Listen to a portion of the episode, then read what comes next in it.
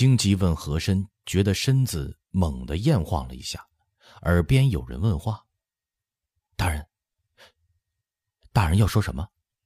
您演着了。”呻吟着睁开眼，但见华堂漫围，窗明几净，日影初上，满是光华。刘全儿正站在床边扶自己，原来竟是一夜妖梦入怀，晃晃脑袋，犹觉宿醒未尽，心头机子扑扑乱跳，收摄着心神说：“唉，我昨日说全城无好酒，这是罚我呀，连几时上床都记不得了。有什么事儿啊？”兖州府有封文书急递过来，方才钱大人来过了，他半夜赶回来的。啊，也甭急，我问了，是好消息，您定定神再起来。第六章，陆和义奸鬼逞淫戏，瞒真情巧舌是心汉。和珅一咕噜翻身起来，也不及洗漱，便抢步出了监押房外间。果见案头上摆着一份通风书简，火漆密监押线，端正写着“何大人会身亲启”，信角旁注“科安顿首”。他这才知道，不是兖州府，乃是新任兖州提镇衙门管带写来的。科安是他亲自选出来，指派升迁出去的。人极漂亮，会干事儿，倒没想到字也写得这么好。剪开封口，抖开信看，这才知道，福康安平邑会战大捷，歼敌两千余，城北玉皇庙一带积尸如山，硝烟焦土尽黑，沟渠凝血盈尺，皆成碧色。匪首巩三瞎子王岩皆不屈战死。再往下看，柯安本人并没有亲身前敌。奉命进军策应，至恶虎村，已闻胜报，只身飞骑赶往平邑，已无参战机缘，不能报国立功，为中堂争脸，憾甚。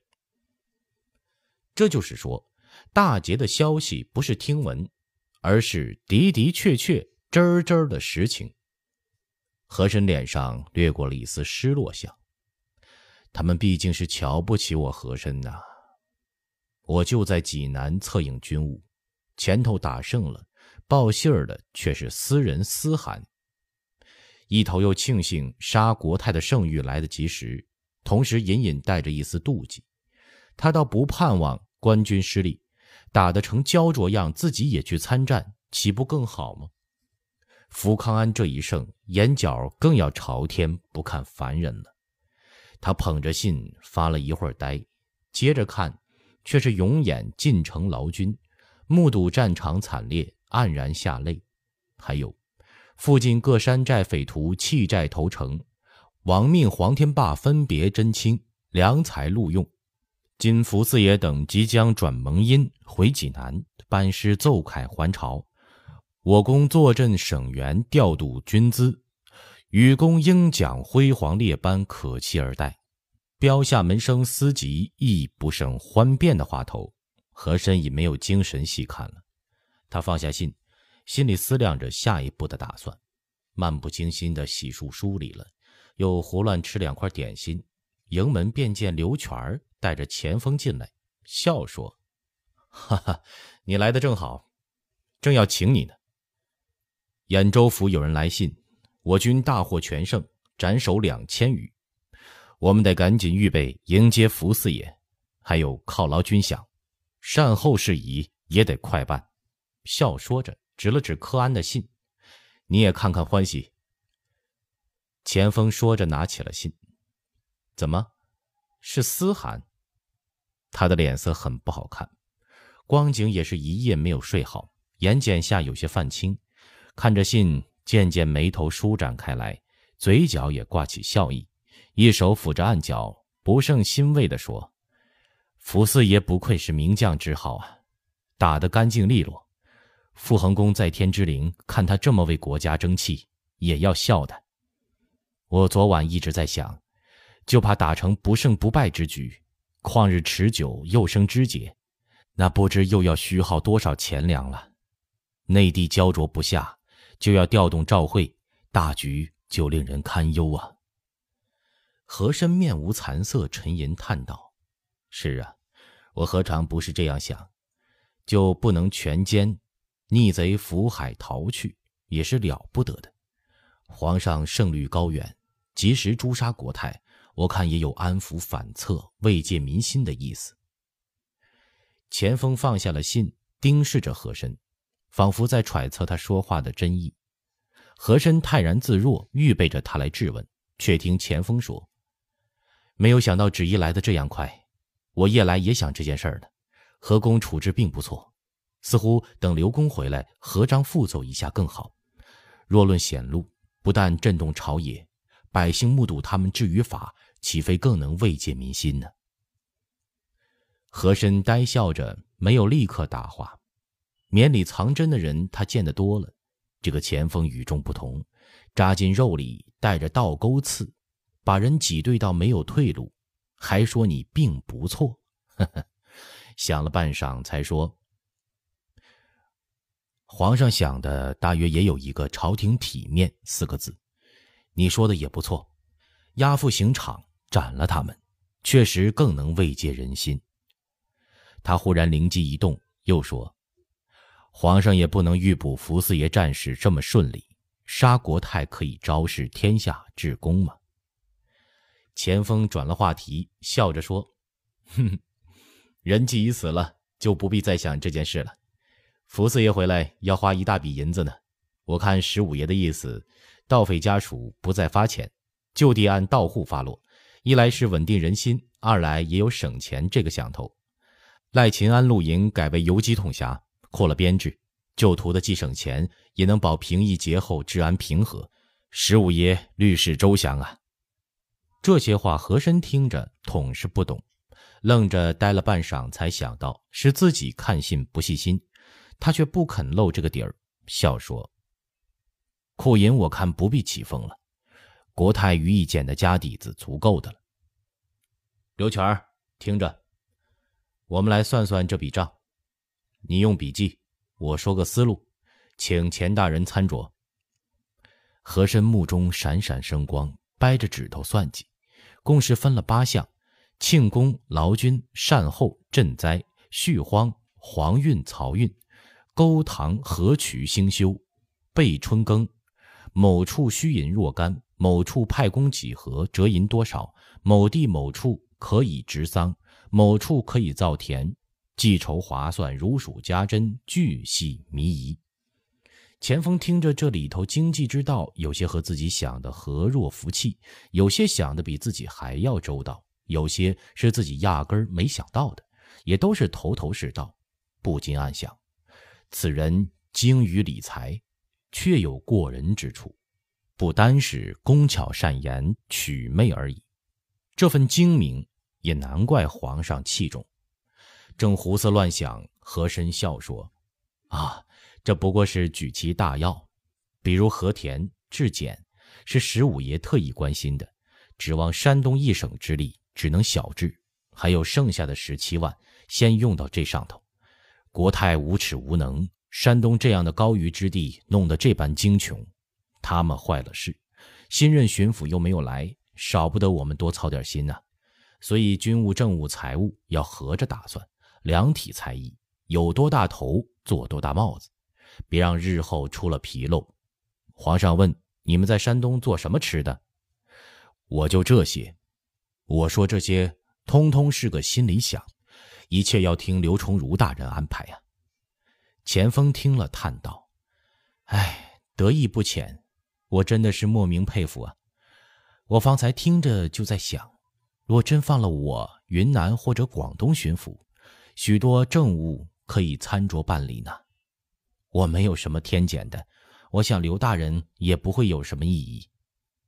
说着议论着，邢建业捧着一封火漆压印文书进来，二人便知是福康安正式的报捷文书到了，一起站起身来，和珅拆封看信。笑着环顾屋里众人，说：“刘大人后天就回来了，福四爷七天之后带中军到济南，停留三天返回北京。我们预备吧。钱锋问道：“十五爷呢？”和珅似笑不笑地说：“哈，十五爷直接回北京，大约春闱前启程吧。十五爷已经请旨了，葛孝化补布政使实缺，暂属巡抚衙门，该办的事让我们参酌办理。”一场轰轰烈烈的要案，夹着一场石破天惊的平息叛逆征剿，就这样同时结束了。和珅最后一个离开济南，除了那八项政务，按着德州办法，他在趵突泉、黑虎泉一带小清河夹岸辟出地方，按官价八折出售给枣庄一带的煤矿窑主。江南富商也是来者不拒，仿着南京秦淮河规模式样，大兴土木。他自己的话说，叫做“带花引风收蜜”。秦楼楚馆戏园子，不拘什么五行八作，一股脑的建起。此刻他是济南王，没人掣肘。新任藩台葛孝化唯命是从，要怎样便怎样。有人说他见家具就买，是个暴发户的心思；还有人说他煞尽风景，俗不可耐。他都不在乎，一味行去，待到省下镇公银子。罚了俸的官员们养廉银上得了实惠，这些个闲话便迎息丙生，渐渐有人说起他的好处来。和珅这才请旨消差回京。其实正值三月孟春，鸭鬼避水，桃红柳绿季节。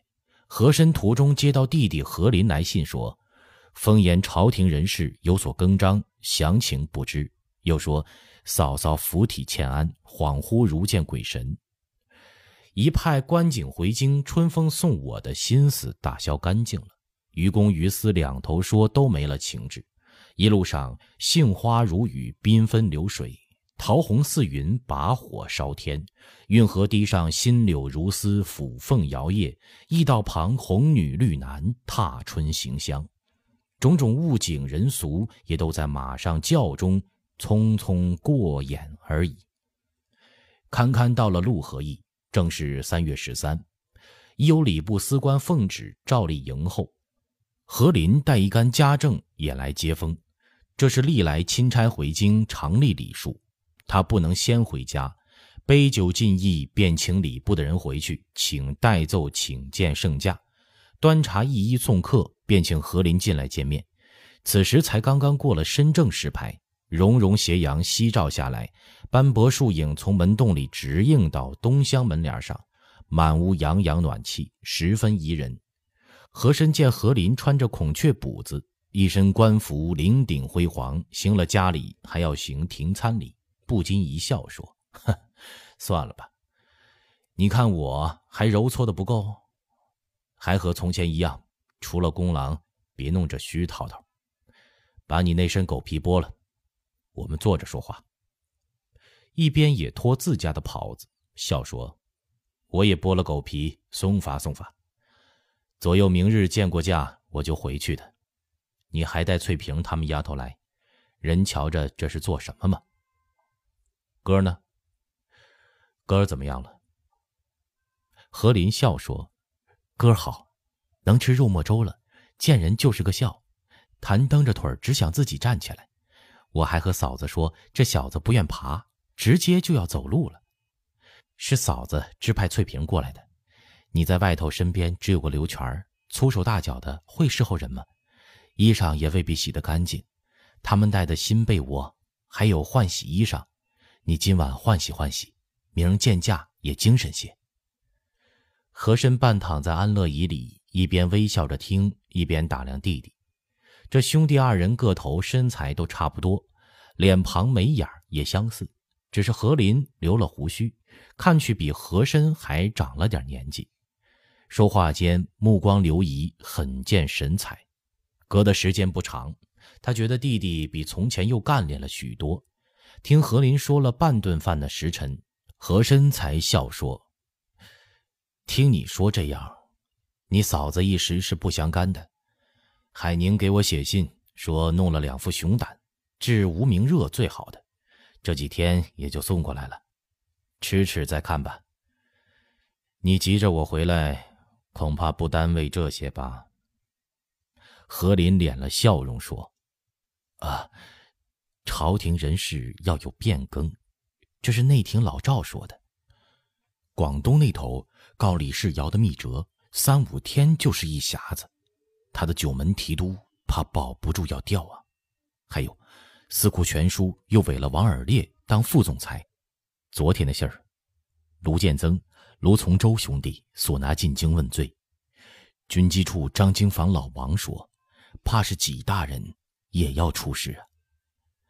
长二姐去二十四王爷府，听那里人说，有人走漏了卢建增抄家的信息，金银财宝都藏起来了，还说查报信儿的人比查本案还要用力，一里紧似一里的，弄得傅恒家也不安宁。吴姐过去请安，公爷夫人才从慈宁宫回来，脸上也带着不欢喜。有人告说福四爷在平邑杀降，还说王延没死，逃了台湾去了。说纪云先头小七是傅恒府里的什么人，大臣交通也没有禀奏朝廷。总之是面上风平，水底流急呀。和珅咀嚼着这句话：“面上风平，水底流急。”这就是说六部里还算平静。哦，是，六部里我常串，司堂官们什么也不知道，侍郎们说话也没有带出意思来，尚书们什么想头，我就不清楚了。和珅坐直了身子，纪云要出事儿，他心里有数。李世尧那里他也下过烂药，但是这两人不比别人，实在是乾隆知之甚深，恩眷优渥，年深月久，又连带着傅恒一层救援。到底出多大的事儿，全要看乾隆的心思。无论如何，这坛子水是太浑了，水底也太深了。他一时还想不明白。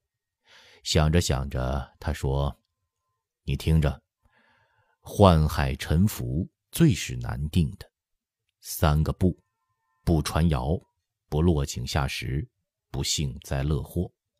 沉着气往下看。”嗯。于敏中呢？何林说：“这人谁也和他搭不上话，他也没有亲近的朋友。”阿贵在军机处说起于义简，他只说了句“和珅办的事”，他自作自受，就不再说话了。他这人太深沉了，你不用思量，他心里恨你是拿得准的事儿。和珅却不接这个茬，沉默了一会儿，说：“嗯，你先回去吧，告诉你嫂子。”还有吴姨，别张罗着为我接风，自己一家子小宴，一个外人都不叫，有人来凑热闹，一律推到后天。不少人已经来家几次了，明日肯定还要来的。就说，我身体有病。那更不得了，他们带医生，你见不见？嗯，就说公务太忙，日后再说。这有些人都是极好的朋友，不好意思的。好意思，就这样说。何林带着家人去了，和珅听里间卧室有撩水声，信步踱进去。翠萍正在靠窗处用手在热水里掰捏脚和皂角，见他进来，忙扎煞着手站起身来说：“老爷说完事儿了，那些衣裳我都翻出来了。”也不知爷怎么穿，他们又怎么洗的？洗过了翻着还一股子汗味呢。和珅一笑，坐了炕沿上，说：“你想想看吧，刘全会洗衣裳吗？”一边说，一边打量翠萍。翠萍是夫人冯氏房里的针线丫头。和珅骤声报进，相府规矩还没有立起来，他是个跳脱散漫的人。进了家里，无论上下都极随和自喜的，一向也没有在他身上留心。此刻见他穿着赭色撒花夹裤，大约怕水撩湿了裤脚，挽起来直到膝盖下，白生生的腿和着一双半大不大的脚都裸着，娇小玲珑，十分入眼。上身是墨绿比甲，套着葱黄袈衫，胸前鸡头小乳微微耸起，一头乌油油的青丝总成一条辫子，斜搭在胸前，白生生的脸上眉黛如柳，眼含秋水，微笑着，夹上两个酒窝，若隐若现。和珅酒况在外，行动左右，实目所视，身边全都是男人。于公于私，焦灼如煎数月，乍见这丫头亭亭玉立，水葱般的站在自己面前，心目都为之一开，胸中一拱一热，又是一动，眯着眼儿看了他的脸庞，又看腿，又看胸脯，忙个不得了，呼吸已经变得有点急促了。翠萍却不知他已经想到了邪路上。见他的眼神儿，忙瞧自己身上，又看着和珅说：“老爷，您一个劲儿瞧什么呢？”